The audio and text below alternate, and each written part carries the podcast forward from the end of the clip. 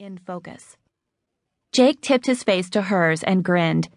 No matter how bad things had seemed, Jake was the light that led her through every day. You're the best thing I ever did in my life, sweet boy. Nick would have loved this parade. For a moment, she drifted away in the memory of his warm touch, how it would feel with him standing here next to her, one arm around her and hugging her close. Who am I kidding? He wouldn't have been by my side. He'd have been in the parade. That made her smile and her heart lift. You'll always fill my heart, Nick.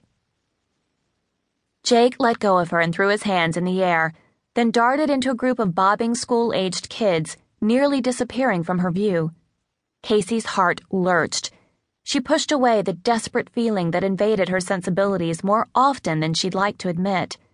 Fighting the urge, she folded her arms to keep herself from grabbing Jake and holding him close. Although Riley didn't say anything, Kasey felt her friend watching her reaction.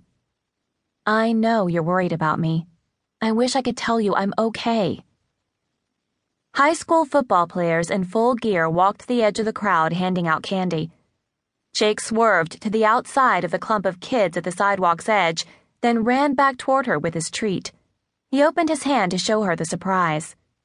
Our favorite, she said as she eyed the red licorice candy. It's like he knew. He dropped the bounty into the plastic Piggly Wiggly bag she held for him. This is the best parade ever. He turned toward Riley.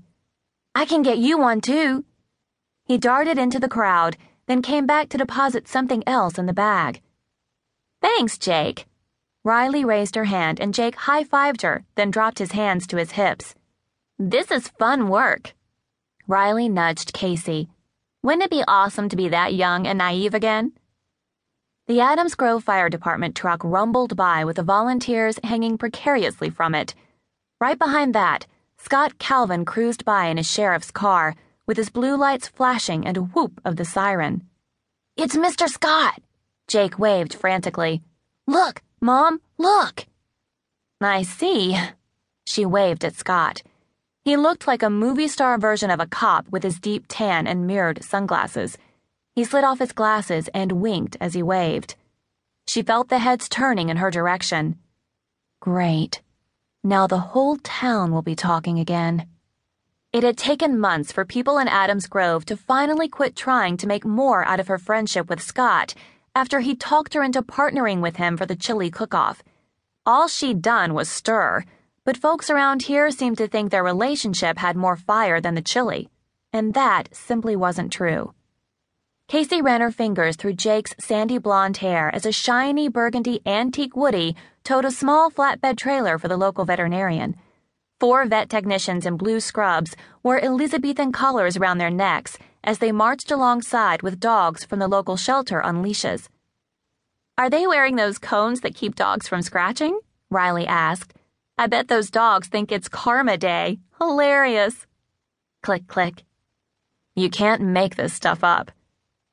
The thump, thump, thump, thump of the street beat filled the air. The high school band marched toward them in perfect step, lifting and lowering their instruments in unison. As they passed by, the school mascot cartwheeled and spun, holding a sign that read, The End. The crowd started peeling away as the band continued down the street and the music began to fade. A line was already snaking out from Mac's Bakery as they walked by. Mom, can we get cupcakes for your birthday? Sure, Kasey said. Riley shook her head. I'm going to make your mom a birthday cake and bring it with me when we come next Saturday. Jake clapped his hands. I love your cakes. You're the best cook ever. And I thought all little boys love their moms cooking best, Kasey said. Well, I am one heck of a cook, Riley said. They walked hand in hand back to the car in the primo parking spot Scott had saved for them behind the sheriff's office. Kasey unlocked the car with a click of her key fob, and Jake whipped open the door to climb into the back seat and buckle himself into his booster. I got lots of stuff. Jake dug through the bag of treats. School things, too. Are you excited about starting school? Riley asked. Yeah, it's going to be so cool. I'm going to put all this stuff in my lunchbox. Kasey slid into the driver's seat.